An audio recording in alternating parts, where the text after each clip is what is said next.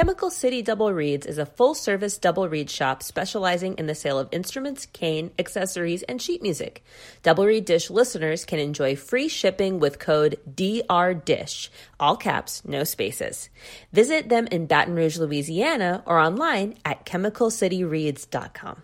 Hey, oboists! Have you ever found it difficult to sort out when and how to find a new oboe or English horn?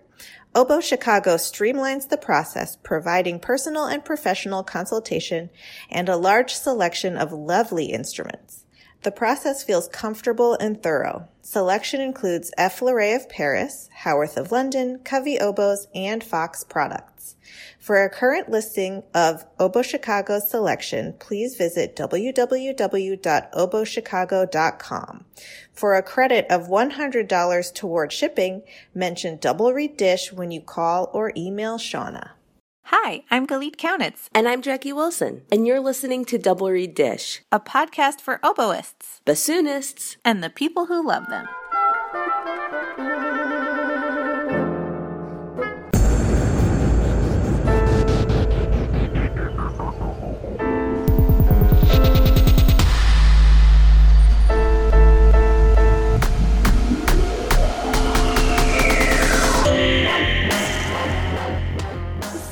Uh, the other day, I was on campus for the first time in quite a while. One of my students has her recital tonight, and so we were doing a chamber music coaching. It was the Poulenc Trio. I've heard of it, yes. I have gradually changed my teaching style to adapt to an online environment, which makes me a lot more animated. The volume is way up. And I walked into that in person coaching, and it was so much. The students were looking at me like, she's lost it. I was like, I need to tone it down. How have you been lately? Oh, I've been good. I'm looking forward to this Thanksgiving break that is coming up. I don't know about you. Yeah, I'm super looking forward to it because our last day of class is the 23rd. So once we hit Thanksgiving week, like dunzo. Oh, that is not the case for me, but I am very much in need of a breaky break. And obviously, um, it's not safe to like gather or travel in the ways we might normally for Thanksgiving. But Chris and I kind of did a compromise and we rented an Airbnb. It'll just be the two of us and Buddy, uh, but just to get out of town and kind of relax, you know, be warm and snuggly and take some time off. And I'm just like mentally, anytime something gets stressful, I just like close my eyes and like go, think of the Airbnb. think of the Airbnb. So I love that. That's going to be so nice. Becky has promised me that she's going to roast a whole chicken and she's going to make a couple of different pies for Thanksgiving. well, speaking of looking forward to Thanksgiving, I thought we could do the corny uh things we're thankful for. But you have a very big life development to be thankful God. for. And uh, part of that is oboe adjacent. So I think you should tell our listeners about it because I'm super happy for you. Oh my God. Becky and I bought our first home. And I am speaking to you from my creaky chair in my attic room that is going to be my oboe room. Right now, it's just U Haul boxes everywhere. I can confirm. Can confirm boxes everywhere. Um, but this is going to be my space. It's a sweet house. It's exactly what we were hoping for in exactly the budget that we were hoping for. It's such a beautiful thing to feel like you can settle down and put down some roots and grow where you're planted. That Ben Kamins talked about in his interview about just like embracing where you are now. It's such a wonderful feeling to let go of the constant striving for better and recognize what you have now is wonderful. It's just a house, but it really that's what it all symbolizes for me. It's like we can finally be a family in the same place, both of us being happy and fulfilled doing what we do. It's pretty remarkable. Absolutely. And I'm so excited for you to get your studio space set up. With moving to Pullman was the f- first time that I've had a home office Oh, yeah. place to have all my like reed stuff at home.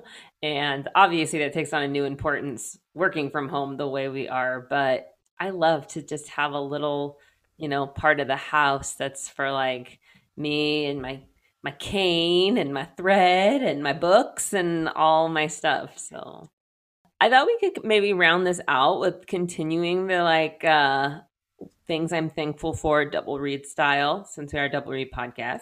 What? So I want to know what reed tool you are most thankful for. My Kunibert Michel gouging machine. Tell me why. I'm in love with it. It is such a fantastic gouge. And now the blade is starting to get dull, so now I'm going to have to do something about it. But it has improved my reeds like you would not believe. it was so expensive, but I'm like, I like treat it like a little precious. like, don't touch it. Don't get near it. It's mine. what about you? Okay, I'm going to have to go with my Do you say guillotine or guillotine? I say guillotine Okay. because I'm pretentious. I usually say guillotine, but then I always wonder if I'm doing it right or not. Anyway, the chomp chomp Chomp chomp. that makes it so I don't have to use the cutting block because I would always have like diagonal reeds Oh, yeah. at the top. That's not good. Or I had for a long time these like tip snippers that my dad got me from the like hardware store and they an were unfortunate name. they were not made for tipping reeds. They were made for, I guess, like wire or something really industrial. So they would like smash and obliterate the tip opening. It like wasn't the greatest option. And then because they were so powerful, like the reed would go shooting across the room as soon as you like clipped it. Also not great. so I'm happy for my guillotine, guillotine. Uh, I'm thankful Chomp, for chomp. you. It, for a long time, I was like, that is an exorbitant purchase. I cannot possibly budget for that. And then, you know, eventually. what etude book are you most thankful for? Um, I'm most thankful for the Hite scale book. It's not an etude book, but it's got etude like qualities. And this thing, it's the Hite foundation studies. I bought it in 2006 and I'm still not good at it. Like it's one of those books that just keeps on getting harder the better you get. It's it's you go through like I just oh man, it's it's a it's a lifelong challenge that foundation studies book by David Hite. And it's got some like really cool scale exercises and etudes at the very end. Um and some really good suggestions for different articulation patterns and practice patterns and things like that. So that's like my go-to. I think my answer is a little basic. Milde, Not Milde. Weissenborn. Not wise and born. Okay, she's trying to flex and show that she knows the bassoon etudes, folks. Barret, Barreling, I can do that too. Almost as basic, I would probably choose the Oubradous Oh shoot, that was my next guess. for the opposite reason as you, because it is not incredibly hard. It's more kind of like a back to basics thing. And when you're like, uh, I just want to play something where I sound good and where I don't have, you know, like sometimes etude books can be like, oh my gosh, holy moly. Like the, there's a time and place for those type of etudes. And then there is a time and place for laying your head down softly on the welcoming pillow known as Oubradous and doing some thirds, doing some fourths, long tones. He's going to walk you through what you need to do to get warmed up. Uber do walks you through. Yes. Yes.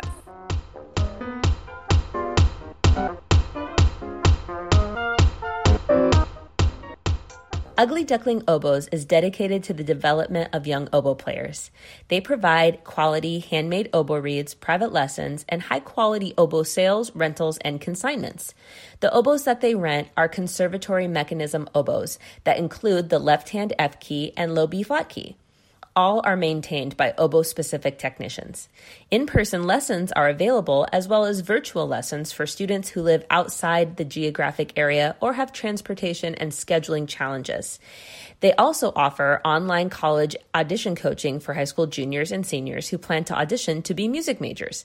Visit uglyducklingoboes.com for more details on how you can set up yourself for success and sign up for their newsletter. That's uglyducklingoboes.com. Janet Ingle loves the oboe. She has built her business on providing high quality handmade reeds, education, and a sympathetic ear to oboists across the country. When you order from Janet Ingle Reeds, you get prompt communication, reeds or cane handcrafted to your specifications, and cheerful, friendly customer service. All orders are mailed within one week, sometimes much faster. Single orders or monthly reed subscriptions are welcome, and she'll work with you to find the combination of response, resistance, stability, and flexibility that is right for you. Janet doesn't just do reeds either. Look at janetingle.com for a selection of reed cases, swabs, and tools, or for reed making videos, classes, and boot camps podcast listeners can use the code DISH for 10% off their first order at janetingle.com.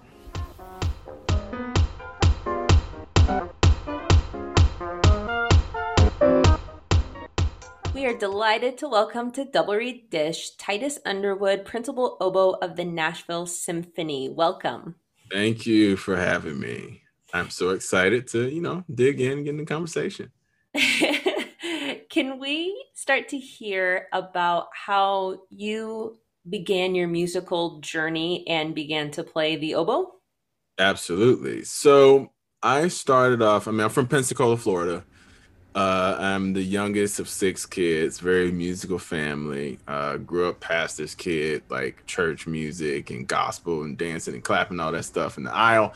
Uh, and I grew up, you know, on gospel music and hip hop and jazz and everything else under the sun. So like I just grew up in a really musical household and with that many kids in the house it was a lot of noise. And all of us play instruments so it's like what instrument are you going to play? You know not are you going to play music? So i had to pick something musically else i mean my dad made us sing as a family. He was like a tyrant with of intonation you know? So it's like that's not in tune.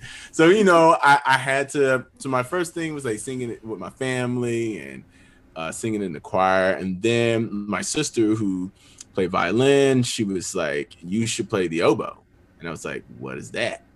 So she showed me, you know, a picture of it, and she showed me Brahms violin concerto, second movement. I was sold. The only thing that kind of like made me a little upset is that it didn't have a spit valve. It's like, where's the spit valve? I'm like, what? What kid thinks of that? Like, I don't even know how I heard about it, but somehow I wanted a spit valve. But you know, I'm cool. I get water in my keys or.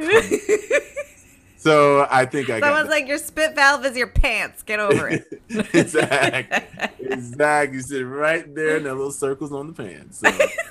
oh yeah. So that that's how that's how I came to the oboe. She was like, "You play," and I was like, "Okay." And then I liked it, and I kept going with it. That's really interesting that you chose such a uh, dare I say stodgy yeah. orchestral instrument with yeah. your interest in gospel and jazz and hip hop. And um, what about the oboe spoke to you? I was playing classical music and I was improvising, so I used it in different forms. So the oboe didn't seem. It was just what I played. My sister was like, "It's a very difficult instrument." I was like, ah, oh, "I know it's not. I mean, whatever. I'll play the oboe." You know what I'm saying? So, I mean, at the time, I was very, you know, daring, but but I just I love the sound and I love when everything was working right. You know when you're playing the oboe and everything is just working right. There's like we're always chasing that. So that feeling of just playing the oboe, I loved it and I love participate. I love the uh you know the participating of playing with other people. I think just the collaboration, you know. So but most uniquely was the sound. Like most people who get uh, attracted to the oboe, it's that it's that uniqueness of sound uh, that drew me to it and kept me drawn to it. And so, when did you decide, I think I want this to be my career? I'm shifting to the mindset of an aspiring professional, majoring in music, all that type of stuff. Okay, so majoring in music, ooh, so that's a difficult question because when I first, I didn't really think that this was going to be my career path necessarily. Um, because like me and my brothers had a rap group and all this stuff, and we did all right, you know. So one day I released stuff on the internet like some gospel rap. I mean, I don't know. I mean, but you know, like DC talk. no, oh, not that. We weren't corny. I mean, uh, I say, I love is a verb. Yeah, I, uh. I mean, we had some hard music. It, it was, I just was banging, but like, you know, we was dropping Bible verses and stuff. You know what I'm saying? So like, but it wasn't, it wasn't corny. We did it in, in a cool way, but you know, but I, I, I loved other art forms of, of music. I mean, the thing was, I never thought that there was any music higher than the other. I just thought like dope art is dope art. I would say what Nas does for me, Beethoven can do for me. What Beethoven does for me, Nas can do for me. You know what I'm saying? So like it was, I was always had a more eclectic view. I wasn't, and I listened to symphonic music and stuff, but I wasn't like that person who was like, man, I need to go to Interlochen. I didn't know that mm-hmm. existed. Mm-hmm, mm-hmm. So I didn't know Interlochen existed. I didn't know what the Cleveland Orchestra was. I didn't know what the Philadelphia Orchestra was maybe the only thing I heard of was like the Boston Symphony because I don't know for some reason that was popular. You know, Boston Symphony or the New York Philharmonic. I didn't know all these orchestras exist and what people did, so I didn't know that was a career path. To I didn't even know you had to audition or anything. So when I got to conservatory, the reason why I I went to CIM because you know, my band teacher was like, "You have a talent. You should do this, and you should, you know, study with John Mack." And then someone showed me his excerpt CD, and I was like, "Oh man, that tone! I think I sound like that already." And I'm just like, you know what I'm saying? like, I, I, was just like, I guess, kind of delusional at the time, I or was delusional. I'm not laughing at you. I'm just loving the confidence. Yeah, it was like high school you. Well, and apparently you weren't delusional. Uh, maybe you were like, not delusional. Now, I'm still but... trying out here. I'm still trying out here. But it was I mean, it was a, I knew that if someone else played it and I played it, why can I do it too? You know, that's kind of right. how I thought about it. I wasn't, you know, I came in a family where there weren't seeds of doubt sown. So, like, my mother, my father really taught me to be confident in myself and just do what I, I thought I was set out to do. There was nothing that can hold me back. I was young and stuff. So, like, you know, then I went to conservatory and I didn't really decide to do music until my second year of conservatory with John Mack it wasn't necessarily that I didn't love the music. I love playing the music. The thing that kind of drove me nuts was the culture of classical music. Like just I, I, felt like, you know, I showed up my my my locks and like my Rocawear jeans and stuff. People like, oh, you're you a bodyguard? you know, what do you listen to for music? Uh, you know, listen to the Beatles. I listen to Pink Floyd. I'm like, I never heard, you know, whatever. I mean, I listen to Nas and I listen to, you know, from Nas to Shirley Caesar to whatever, you know, all these different types of artists. So for me, I didn't really feel like I fit in. I wasn't trying to fit in, but like I was like, man, why can't we just be ourselves and also like this music? Like, I don't really understand. Why do I have to? I could just be me and still play the oboe because that's what I did at home. Nobody was telling me to be anything different. I would play a Bach cantata at church, like right after the B3 organ was, you know, roaring and people was dancing the aisle and then sit down and be like, oh, Ty's about to do some classical stuff. And people like, yeah, I get it. You know, and it was, it was nothing weird about it. So it's like, okay, I'm thinking that when I go somewhere else, you know, I'll be just as accepted in what I was doing. So my it, it I started, I had a conversation with my brother, I never forget it. And I said, you know, I, I really like doing this. He's like, man, are you gonna do this? You gonna do this? And I was like, I think I really want to do this. Like, I love playing music. I think I'm pretty good at what I'm doing, you know. Um, and you know, I guess uh I think I really want to do it. And he's like, cool, cool. So the next day I went into my lesson to speak to John to play for John Mack, and I never forget John Mack called me that night. He was like, "You really want to do this, don't you?" And I was like, "This is weird," because he had like some sixth sense psychic thing going on. I'm just wow. like, "How did you know?" He's like, "I can see it in your eyes. You can never know when the light turns on, but the light is turned on." And I'm just like, I had that conversation last night, and this guy wow. called me telling me that I actually want to do this. And from then on, I knew I really wanted to do it. I would love to hear more about your studies with John Mack. Mm-hmm. His memory is a blessing. Let's talk about it. Absolutely. So I would say John Mack. I mean, of course, there were plenty of people who took, you know, a chance on me and really wanted me to grow and things like that. Uh, but John Mack was that first person who really gave me a glimpse into what I had potential for in the professional world. At first, I didn't really think so. You know, once I got there, I mean, my confidence bubble was just pop. I mean, there was people playing circles around me. you know what I'm saying? Me, Titus, he thought he sounded just like John Mack at the time and all this stuff. I'm just like, nah, bro, you got to get it together. So I knew, I knew I had a ways to go. So I mean, but John Mack really fostered, he really helped me grow. He really like boosted my confidence. He really like, he was so patient. I'm like, how are you so patient with me? You know, so you know, but he really, really took his time, and I would never forget that. And he always talked from a musical perspective.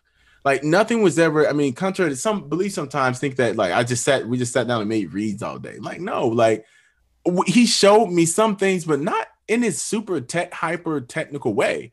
He mainly always gave me a musical solution to a technical issue, and that's how he taught. Like he talked through Barret, he talked through the articulation studies, he talked through, you know, the Ferlings and different pieces, and you know, that's how he taught. So my biggest memory of John Mack was like how giving he was. He was extremely giving. Like if I didn't have money for the cane, he'd buy it. You know, if I didn't have money for that knife, I would see it the next lesson.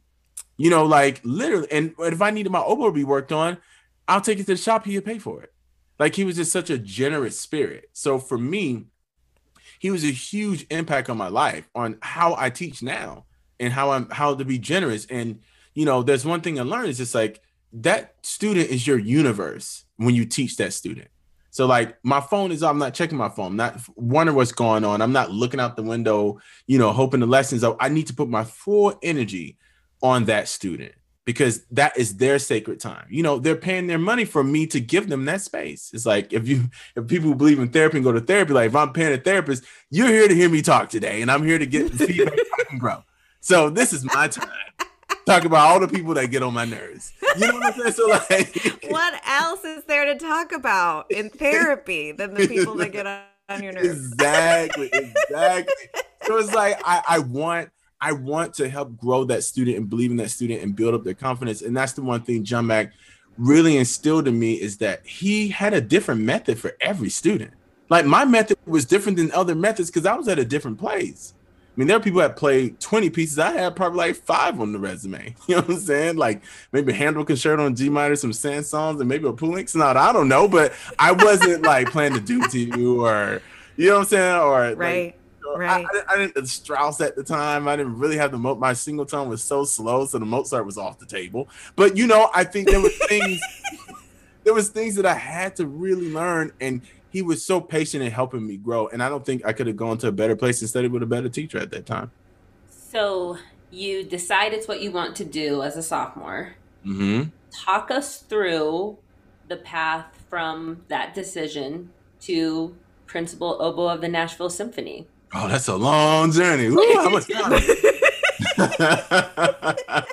so, woo, so I went to after John Mack passed away. Uh, I studied with Frank Rosenwein and Jeff Rathbun, a little bit with Betty Camus, and uh, you know, I was. I mean, Frank was new in the job at that time. You know, he had just got there. I think Frank's like 26, 27, something. I couldn't imagine like inheriting a studio. That impossible. So shout out Frank, man, you did a great job. And like I really was like, it was kind of like a John Mack was like a teacher, and then me and Frank, he was a teacher, but it became like a partnership because it was like I would demand things and say, Hey, Frank, I really need this, or I really need help in this. And he really stepped up and saw how much I was investing in that, which grew his interest to also foster me as a teacher. You know, because he wasn't in like that full time teaching all those students, and that's a lot you know, to keep up with, and also trying to get tenure and principal with the Cleveland Orchestra. So, you know, that was a lot. And I was a very demanding student.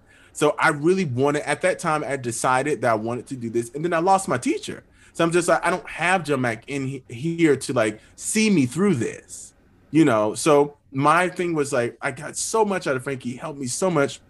And it's like, I really want to go to Juilliard. I want to study with Elaine Douvas. I was like, okay, I'm gonna do the one-two combo, the CIM, the Juilliard. So that's what a lot of people did. I was like, hey, I want to do that too. And I was like, I really want to study with Elaine Douvas. And then from there, I took lessons with Pedro Diaz, and I really resonated with him. So my first year at Juilliard was actually with Pedro Diaz. Then my second year was with Elaine Douvas. And me and Elaine Douvas you know, over the years, I would say she's still one of my mentors. And I love Pedro. And I mean, I had me and Elaine grew a very, very close relationship, and she helped me really get a good grasp on like what the field was, like what it is I'm actually getting into, like the auditioning, the you need to be able to adjust your oboe on your own, buddy, because I ain't gonna be there. Or really, be, you know, I can't bring in these crappy reeds for you to like fix up or you're gonna have to be really self-sufficient. You have to know this repertoire in and out because once you get in that position, you're not gonna know this stuff. This is gonna be your first time playing in a professional setting. So you need to go come to this oboe rep class prepared and have had three different recordings and have a good reed and play in front of all your colleagues as you play all Le to Cooper and back to back in the assembly line. You know, like you know, like really, really put my feet on the flame. And I really grew and learned from that and also from my colleagues that I learned so much from my colleagues that were there. Some of them are some of my best friends today, you know, um, that I talk to all the time, my friends from Juilliard. And that that really, really helped me a lot. And then from there, you know, I went to Colburn after that. So I I went on like the conservatory tour, as I call it. I mean, you name it, I've probably been there. So you know what I'm saying? I needed somewhere to go. I was broke. So, you know, I was like, y'all got a scholarship, I'm there. And so I can make some videos, I can practice, you know what I'm saying? So like so so I I These are my going, skills. Exactly. These are my skills. Can y'all please help, take me? please take care of me. At least for now. I promise I get a job and make the school look good. You know, so you know, it was so I wind up going to Colburn after that to study with Allan Vogel. This was much different than anything any other person I had studied with. So it was much more soloist. It's more of a combination of things. I mean, he played on Marigot, played on LeRae. So just being in that Colburn environment, I learned a lot. And also when I was at Colburn, I started to get also mentored by Ann Gabriel, who's second in, in LA Phil. And she's one of my mentors today. I can't my I can't words can't describe how much she gave to me in knowledge. Like I can't, if I were to put it in a bucket, just overflow buckets and buckets and buckets, because we resonate so much and I learned so much from her. And in in hindsight, the two perspectives at that time with Ann Gabriel and Allan Vogel, I really learned like the fortes in both. So like when I when when Allan Vogel at the time, me coming from like a Cleveland school. I, I, it was so different at the time. I didn't know. I was trying to figure out what where where do I fit in? Where do I where do I see this? And it started to dawn on me more. And I never forget, I was in Los Angeles for a summer, and Adam Vogel said to me, he said, Hey, I'm you practicing stuff. I know you love to practice. And I was like, Yeah, I, am practicing. He was like, you know what, Titus? Practicing is an art form. And I was like, mind He was like, You're gonna be practicing more than you perform. So you need to fall in love with the art of practice. And I was like, it was like this Yoda moment. And I was yeah. just like, dude, you're right. This is what I'm doing most of the time. I'm probably going to perform not even a fourth of how much I practice. So the art I knew at that time, I was dedicated to the craft of what I did. What I did in my practice room was my life. And I get actually paid to practice more. And then I perform what I practice. And I move on to the next thing and I keep practicing. So I'm dedicated to a craft and a process more than a destination or a job. So then at that moment, it made me put peace in me and content. That doesn't mean that I wasn't still hungry for the job because I was, you know, making finals of these different auditions and trial weeks and stuff. And I mean, Ann Gabriel just gave me so much knowledge on like, like you know, the, just the basic phrasings of things, like where music goes, if it's, if it's going somewhere or it's coming from somewhere, or like how my reed should be set up, how my air should be, where to focus the sound. Like really, really, it's not that I didn't learn that from all my previous teachers, but it was like because I didn't have all that set up from high school, like I was learning so much. And I, at the time when I was in different schools, I was kind of faking the funk in a way. Like you figure out a way to tape it together and make it work. But like, I am familiar with this method. Yeah, you know what I'm saying? Like, like it's working, so leave me alone. Like, yeah. like a donut on one one one part of the car, and then one yeah side of the yeah. car is a big wheel, and the other one's a small wheel. but you're making it work. You know, one gift is the transmission is slipping, but you get to the destination. So that's how I was kind of piecing things together. And like, you know, anger would just kind of open up that hood. You know, it's just like, oh, I see all this stuff under the hood. And I was just like, oh, well, let's go there. And there, then from there, I went to Rice for a year. And I stayed with, with uh, Bob Atherholt. So that's what I'm saying. I was going on this like, I was in all the totally. corners of the United States. I totally. West. I went to the Northeast. I went to the West Coast.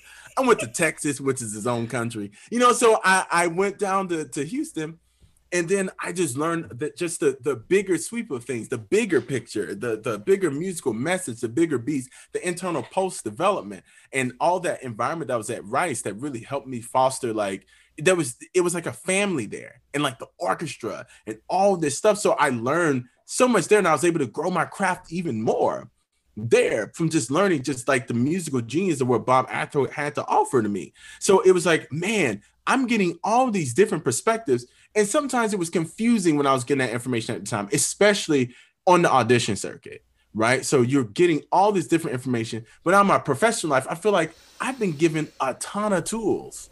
Like if I can't figure something out, which met I got all the I got a lot of methods to go to you know? And at that time i studied with with with richard woodhams at aspen which was a very life-changing experience. So i was just there was so many different teachers who i came in contact with that i got to know. Then from there i went and got to um two years as associate principal in utah symphony. So i'm at altitude at that time making reeds at altitude which is a much different thing for people you know been to aspen or breckenridge or nro all that stuff and i started to to like learn the, the job you know like playing cranking out stuff every week, every week, every week, and knowing that I had to hold a professional level every week. So I was in two one years there. Then after that, I because I didn't have a place to land, I went down to land in Boca Raton. I studied with Joe Robinson for a year. So then with that, I started to really learn about also about like my air, playing on the wind and, and phrases and playing in a much more effortless way. And I would never that also changed my life in a lot of ways. Just learn to play in a much more effortless way. I really started to let go of lots of tensions that I had before, and I became more efficient at playing the oboe and connecting notes or tonguing junctures and and and shapes of phrase rather than notes, but more shapes within phrases. Joe Robinson really drilled that home with me. I mean, in a very, you know, he was very hard with that, and I and I learned, and I knew how many gems so many different people had and all these great people that I studied with. And from there, I wound up getting uh principal oboe of that. I was two years uh acting principal of, of Nashville. Then I had to take the the full audition, you know, screen all the way to the end and all this stuff. And I and I won the job there, and that's where I am today. I want to ask you about the audition, but I also Absolutely. want to ask you about this incredible sense of gratitude that you seem to bring to all of your very diverse experiences, mm-hmm. moving all the way across the country multiple times. Mm-hmm. I'm sure you took a bunch of auditions during yep. all of those times. Um, and you mentioned that it being confusing. And was that, um, was the sense of gratitude there with you the whole time? Is that something that you had to develop?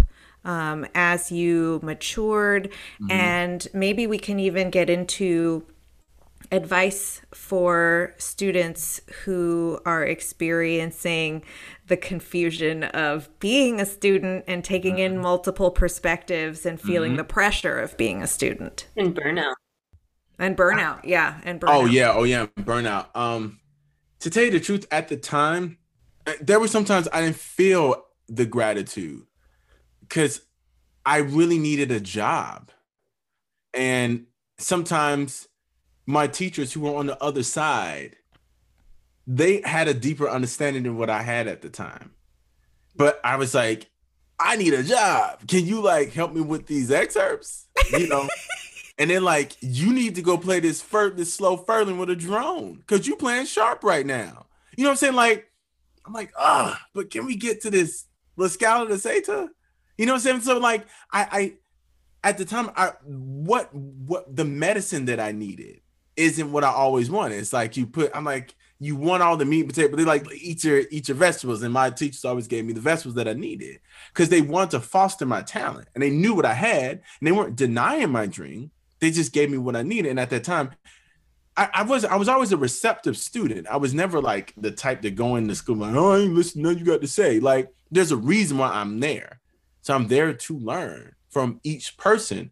And even if they had conflict, and many, some of my teachers didn't necessarily agree with each other's methods, that's fine.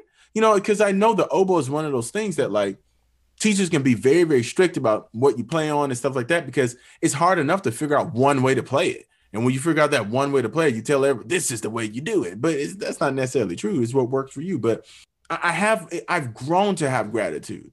I've grown to have a different vantage point of knowing which each teacher has given to me. Because at any given point on my job, I've had to rely on the things that they told me in, in ways that I've made it my own to be able to solve issues very quickly and also to continue to grow today. So, and also being in contact with um with some of my teachers, you know, and that has helped me grow the most. It's just I have a different perspective. I'm not in that grind. Like I'm I mean now COVID, who who knows what's happening next. But I'm able to just work on my craft without this boogeyman of an audition on my back. You know, it's it's nice to be an orchestra have tenure. It's great. I mean, but I, I want to just continue to grow.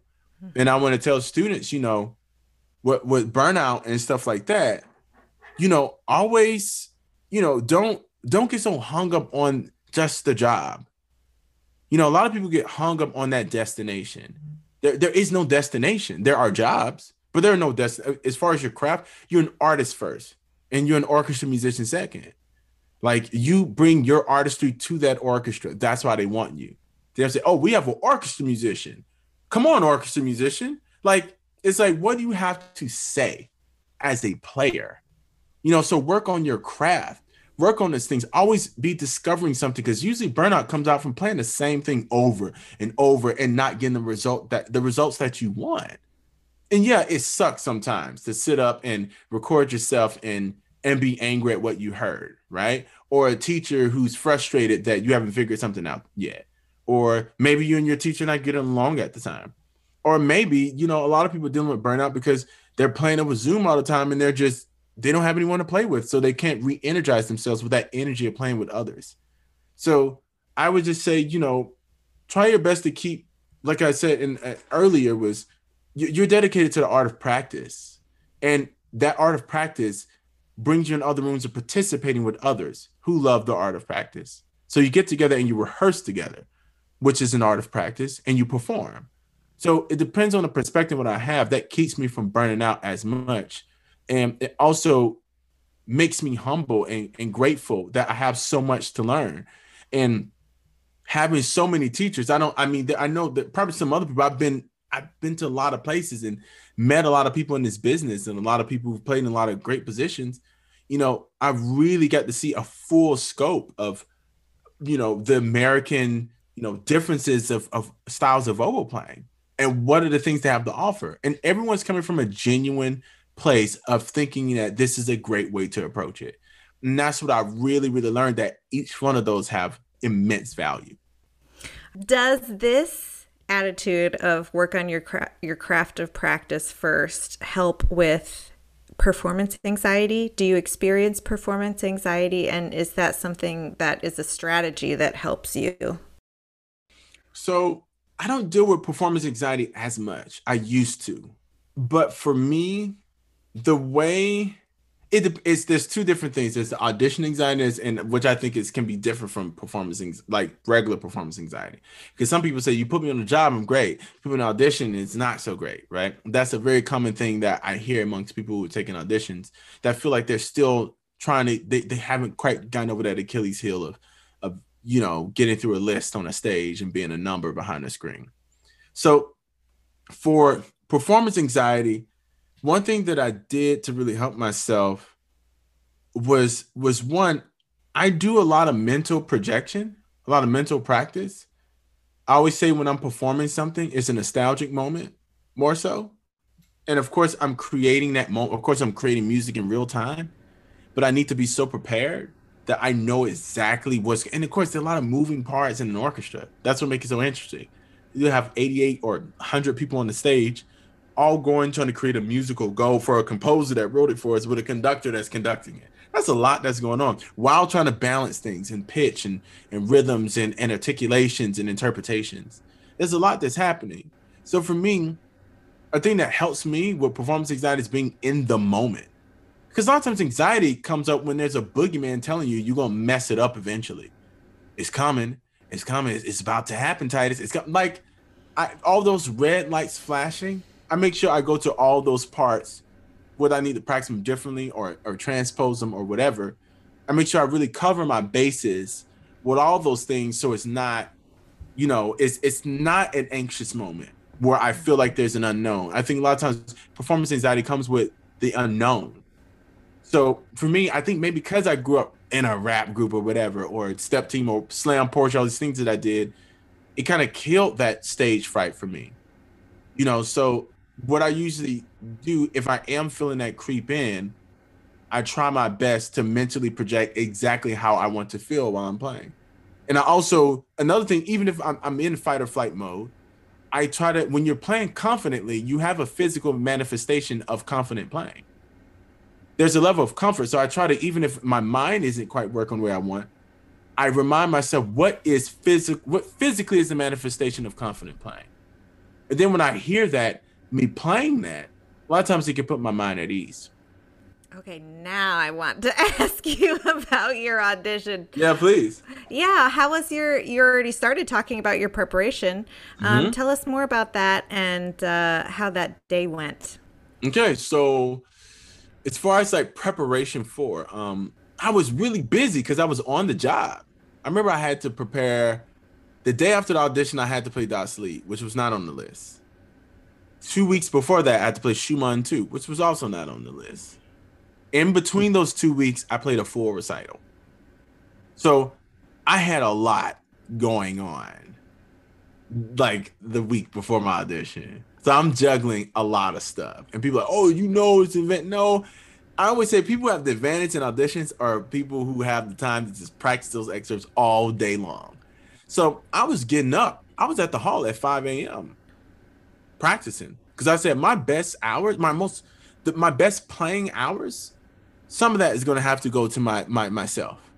Rather than me warm up and all my best hours and not to come home tired after a double mm-hmm. to practice this list. There's no way I'm gonna have the time. So I had to get up. I was up there 5 a.m. I had a very strict reed regimen for that. I had, I mean, I played for one of my colleagues, Julia, all the time. She was very good at helping me train mentally for that. Um, very good with mental practice and things like Principal Bassoon. You guys should interview her as well. She's great. Um, and for me, I started to really understand the power of my thinking more so than just playing through stuff all the time. Because when I was 32, 31, 32, when I got the job, so at this time, I was the first audition I like, quote unquote, like got past and started getting the trial weeks. I was 24. You know, so this is 10, almost 10, this is 10 years ago at this point. So at this time, I made about 15, 16 finals. Had three, had at least three different orchestras of trial weeks. So I had seen that that that pathway plenty of times. I was like, you know what? I'm not going down that pathway again. It, I got this one. I've got to nail it. I've got to Titus. You got to get it together. All right. And I was just like, I come close so many times, so many times, so many times. So the thing that happens within this business, I understand, which is it's going to always be there. Unfortunately, is that you can always find someone younger than you that can play faster and better than you in some ways. Always. There's always someone who plays the Tchaikovsky violin concerto at 20, and they'd be like, "You saw this eight-year-old on YouTube who played this perfect." You know, that's always there, and you have to just kind of be in your own lane, doing your own thing, because it's viewed as a young person's sport. It's not. It's just whoever plays on that day. It's the beauty of the screen. No matter it, it doesn't matter who you are it can be the hot shot at whatever conservatory studying with whomever and you can show up with your stuff just as like you know you know tight and and, and worked out and imaginative and in tune and in time and and commanding you know you can do all of that because you have the power to do it. So I really started to think to myself, how do I do this without having all this baggage that's there? So my biggest, I did a lot of mental practice more than anything else. I walked on that stage a thousand times. I played in a thousand different outfits. I played those extras perfectly, absolutely where I wanted to go thousand times. I walked in that warm up room a thousand times. I got that check at the. Why did we still write checks and hand out? I hope they just get rid of checking. just Venmo me. I know, Venmo me. I, I picked up that deposit check a thousand times. You get what I'm saying? So, like, for me, it was truly me walking in a memory. So I didn't feel uncomfortable because I was like, I've done this. It's not like, oh, why did they put Tombeau and the Scala di Seta and La Mer on the first round? Oh, they do? I had shuffled that list so many times. You can do anything. You can just drop a pen anywhere on that list, and I'll play it down. Didn't matter, because that's how prepared I wanted to be. I call it tracing your line. You're literally tracing. It's like a coloring book, which you've already made and you just go in there, open up each page and trace it. You're not going there trying to try out, oh man, I don't know what to draw. No, it's right there and it's beautifully made. And people say, well, uh, you there's no inspiration in that. No, because it's what I drew. Does an artist show up at the museum and say, man, I wish I could draw on that again? No, it's his art, it's his painting. He thought about it. So I think of every piece, not excerpt, every piece as his own artwork in which I've created and of course, in context of knowing what the composer, all the contextual things, of course, we know all those things that are there. You know, you don't want to do something that's out of the style in which you're playing.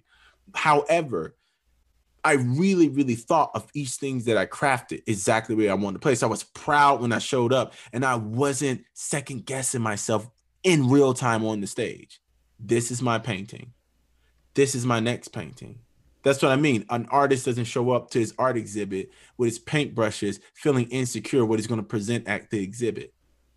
It's already there.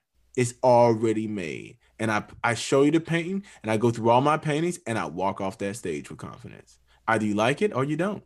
Choice is yours, whatever. And I go about my business. But the thing is, I have to be, I, I don't do that from some intuitive level. I do from an objective level. I play with my drone on excerpts that going to get problems on intonation. I play with a pulse that's not just tempo chasing. Offbeats. I'm feeling that pulse. I'm doing. I'm combing through everything. I'm recording myself. So I record myself not just to beat up on myself, but I call it proof listening. You proofread a paper, so you proof listen. Take your emotions out of it. I know we're sensitive about our art, and I am too. But like, I'm just looking at it and saying, how can I craft that better? Because the thing that a lot of people don't really don't click a lot of times is like we have a lot of great players who don't have strong minds. They will crap on themselves before they even get on the stage. It's their mind that they've been tricking themselves. And when you're projecting something that intimidates you, it's actually your best playing in your own head because you don't know what other people sound like. So these are the process I would go through. I said, I'm going to be the thing that intimidates me because I'm projecting myself. I'm just going to grow into that and play that way, what I'm hearing, not what I think I'm going to place on another candidate that's in my round. Not be like, oh, that, that person's here, that person's here. Oh, snap, he was in my round. It's like, who cares? So what? No one knows but you, because you're too busy getting stuff tied up in knots and and taking your painting off the wall and taking the brushes back out. So that's how I really prepared mentally. And I tell anyone to prepare for an audition, you know, you got to be really, you got to really dig in there and go through everything. So for me, especially in an older person, a quote unquote older person in this art form, I knew the stigma that comes with that. You're in your 30s and you still on the audition trail, you still taking audition, you 32. So what? My path is my path. You know, if we got to the same destination, I don't know how far your house is from here, but we're both here, right? So like doesn't matter what my my my journey was. So that has been that was the thing. I knew I had to reinvent the way I thought about auditions for this one. Because when I was 24, it was a lot different. I was a lot more blindly confident then. Because I didn't have all the bags. I didn't have all the trial weeks. I didn't have all the finals. I didn't have all the auditions that I showed up. I didn't even pass the first round. Or I got cut after two excerpts. You know, and my confidence goes down, my playing goes down. I didn't have all that. And people saying, why, why is this? Why is that? Why you can't hold a job? Maybe something's wrong with his playing. Like all that talk. I had to shut all that out and be like, Titus, you got to focus in on you. And that's what really helped me get over that line. Well, I can tell you grew up in church because you're taking there right now. Pastor's kid. I told you I get on this roll. I need I need an organ behind me right now. So you know. I want to go practice my excerpts. go practice. Yeah. Oh, oh yeah. Oh yeah. Oh yeah. and oh, let me talk about the actual. I'm sorry, I didn't talk about the actual audition. Please. When I was at the audition, it was like any other audition. You go through. The, you go through the rounds. It was all behind the screen, and then Titus is the last person standing. That's how that went. So that's the long and short of that. But I'm glad I got to go through. so the story is, I won. so is I won. And I remember, I never forget. Yeah, it's like I knew. I mean, I was just, I was so in the zone. I was in the zone. I, I was just, I never, I, I remember how those excerpts felt. I remember really trusting what I had to deliver. I remember in the final round when it was three people, then I went to super final, it was just me. I remember in the, the first final round, the only note that I missed was the first attack of Mahler 3 that was at the end of the list. And then I was like, you know what? Let me try that again. And I played it again. It was just fine. I was just fired up. I was like, I'm ready to go. I'm ready to play this thing down. Like, throw anything out there. Barbara one, let's do it. I'm gonna give you legato for days. let's go.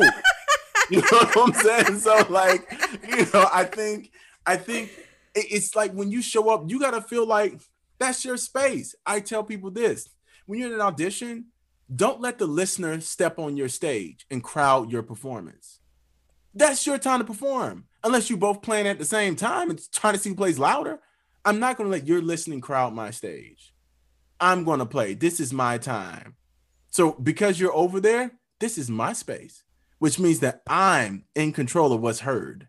I'm in control of what's heard because I'm delivering the sound.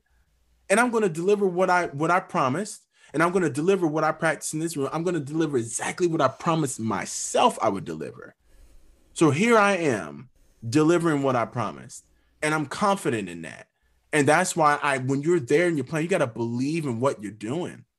You're there totally convicted. You have full conviction on what you're doing, and people can feel that conviction. They want to be a part of that. That's what makes people say yes, yes you you've crossed all that. I'm not saying don't go in there playing super out of tune and you playing with a ton of conviction. That no, you know my tempo was wrong, but I played with conviction. You know, no, you you need to you need to you know make sure everything everything is is combed through. After you go through that, like Miles Davis said, take the gloves off and just do it.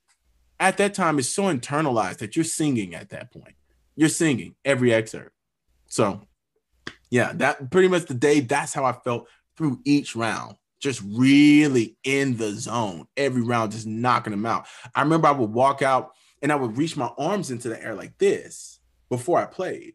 Cause you walk in there kind of like this. Mm. But I walked out, I just stood up and stretched my arms out like, this is my space. And then after that, I sat down and I played. And then I go another round. This is my space. Because you can feel yourself shrinking. The screen will make you shrink. The silence will make you shrink. The opening of the reed case will make you shrink. That first trill in the Mozart concerto would definitely make you shrink.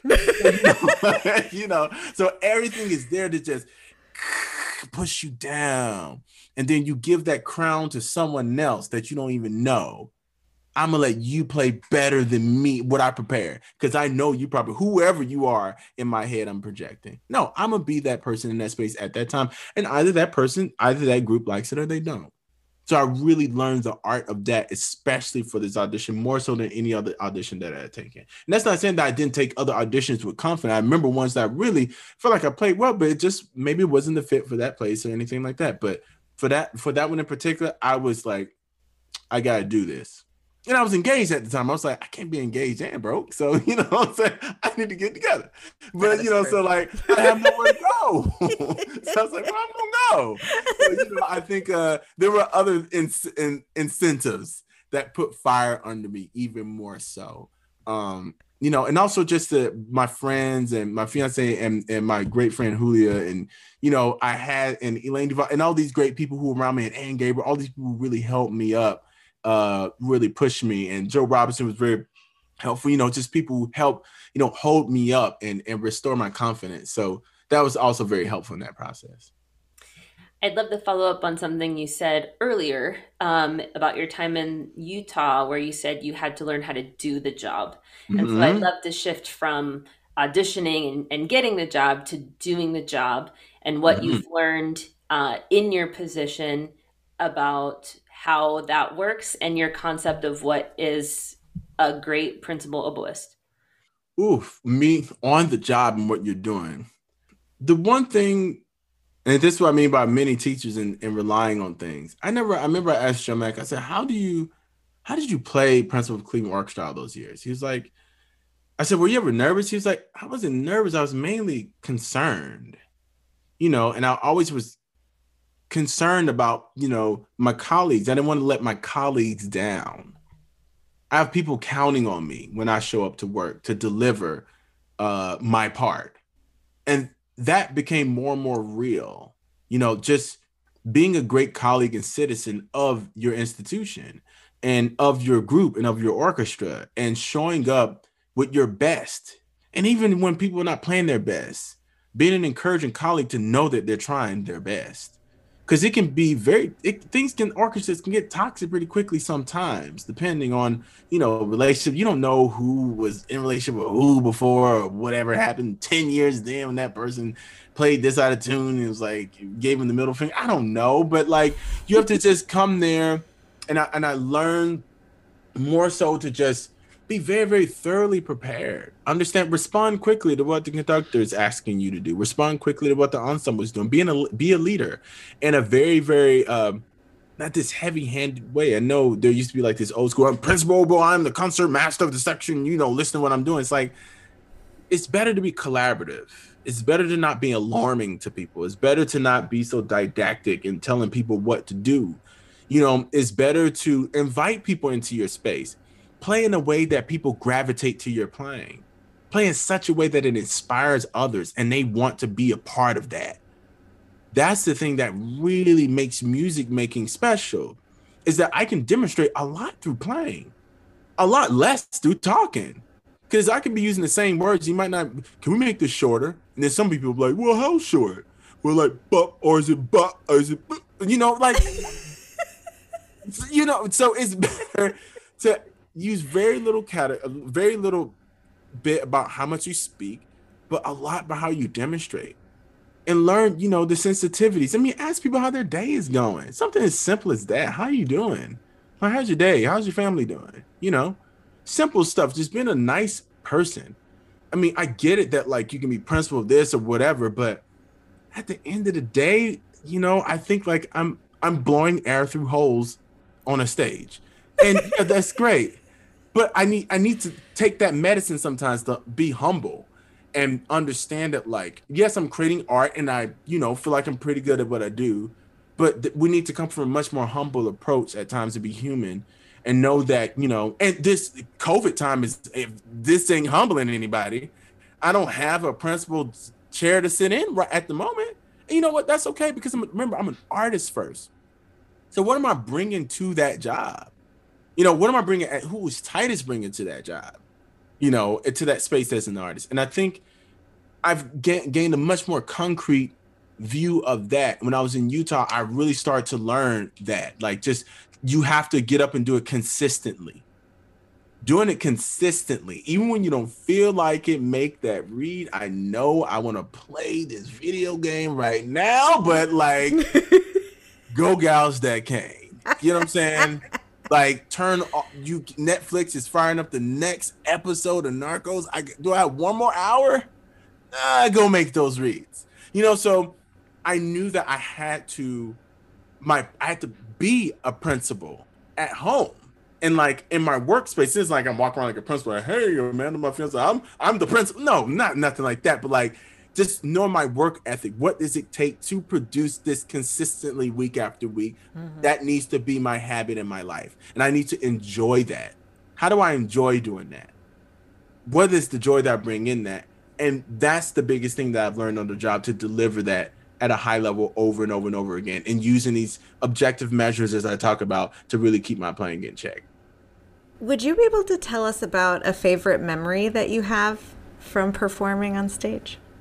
One of my favorite memories, I'd say recent memories of playing on stage, uh, it was Garrick Ohlsson, the pianist, was playing Barber uh, piano concerto. And there's this part where the oboe introduces this theme. It's very beautiful oboe solo. I mean, Barber writes like the best oboe solos like all the time. And for real, I remember like he was playing it, and then I would play it, and he would play it, and I would play it, and every little bit he came up to me at a break. He said, "You have such a beautiful voice." And I said, "I love the way that you're voicing it on the piano." And like, it was this moment in which I took apart the way he phrased it, and he also took a part of how I phrased, and it was like this really beautiful connection of using just this this moment in time of like 20, 30 seconds to really have an exchange on making music. With, I mean, I mean, I'm humble for someone who's that great at playing piano you know, to be like, I love what you're doing. But at the same time, we just connected as two artists, creating a beautiful phrase and turning it into something at that time, which was ours. So that was my one of my most funnest memories of, of recent of late. That is beautiful. Um, would you be willing to share maybe an embarrassing story or a horror story? Since... I remember. uh, I remember we were playing Mahler Five. I was so embarrassed. You know, there's that one. there's that solo at the beginning. I think it's like the fifth movement. Da da da da dee. Uh-huh. Bum bum bum bum bum bum bum bum. You know, dee da da dee. And I never forget. I was sitting there. I don't know what I was thinking about, but I was I was out on cloud whatever. I was on Mars. And I was thinking about something very intensely. I don't even know what I don't remember exactly what it was. And I remember it was my time, and I was just like, and I was switching gears to get back in there because you know it's that beautiful fourth movement of strings. And by the time the third performance, it's so beautiful, but like I'm a little tired. I'm a little hungry. I want a beer. You know what I'm saying? Like, I'm so scared. this fifth movement just hit, through it, and then you know the movement's so long, then that contra bassoon solo comes out of nowhere. When it's, I'm like, okay, I, I need to get through this.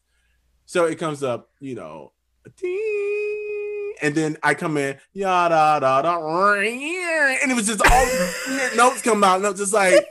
But I ended up, and I was just like, oh my goodness, I should have been thinking about that beer. And you know, I was so embarrassed because everyone knew I messed up. Everyone oh, no. knew. Oh, Some of those moments where those really obvious, simple solos, and you think you can autopilot it. but you you know when you're playing something and you be like, how do I finger middle D? Like in the middle of playing a solo, like, oh, You're like, I know that symbol means something, but I don't exactly, remember.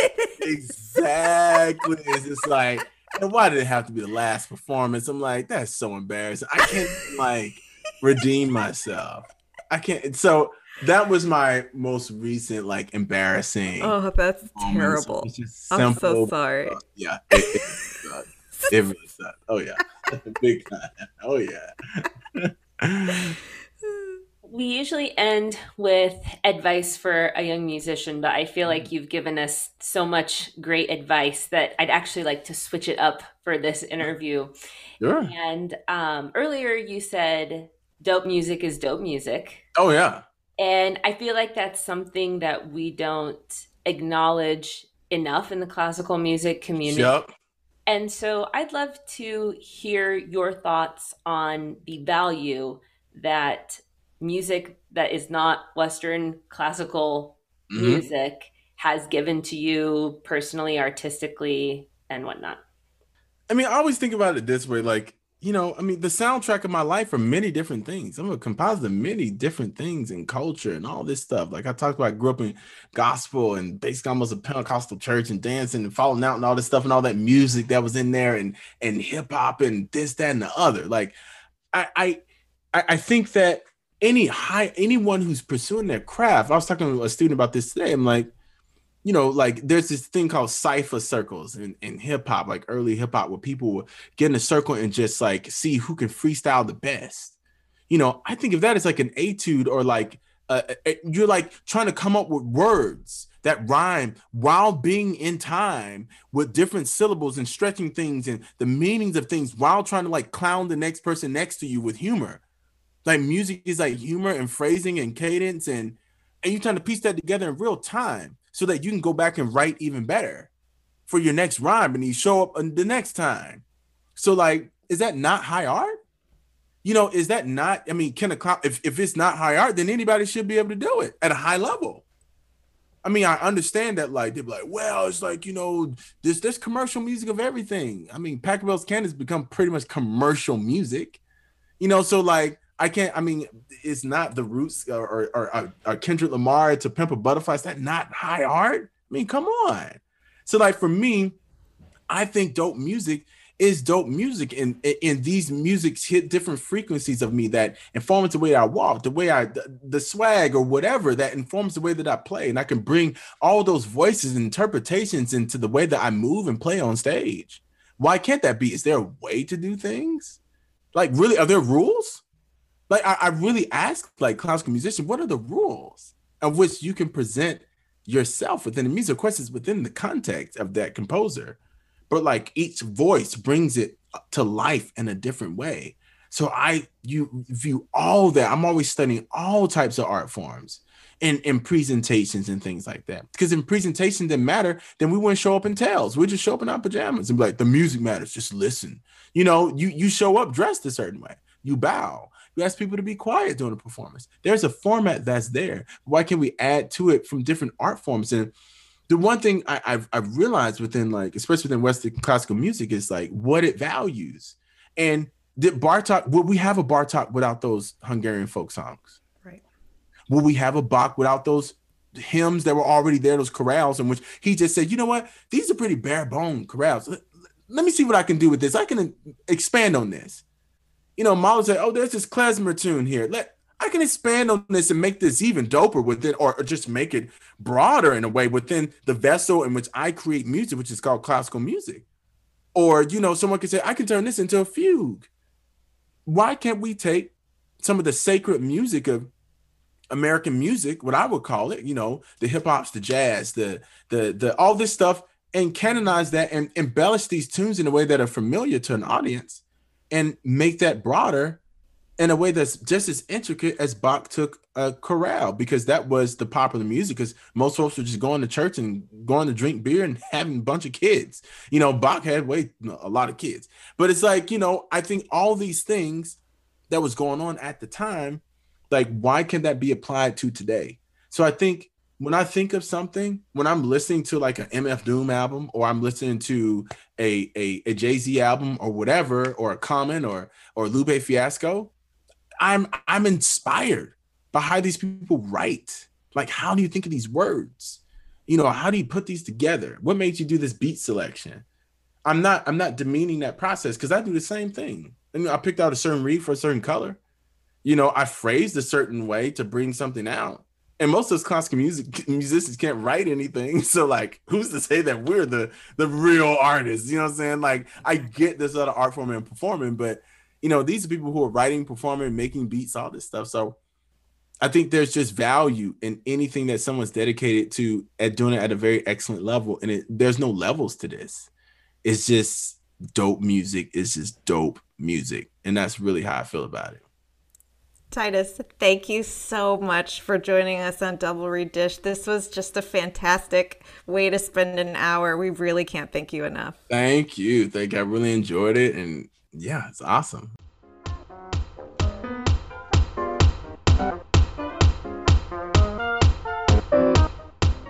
Thank you so much for joining us for this episode. Don't forget to follow us on social media.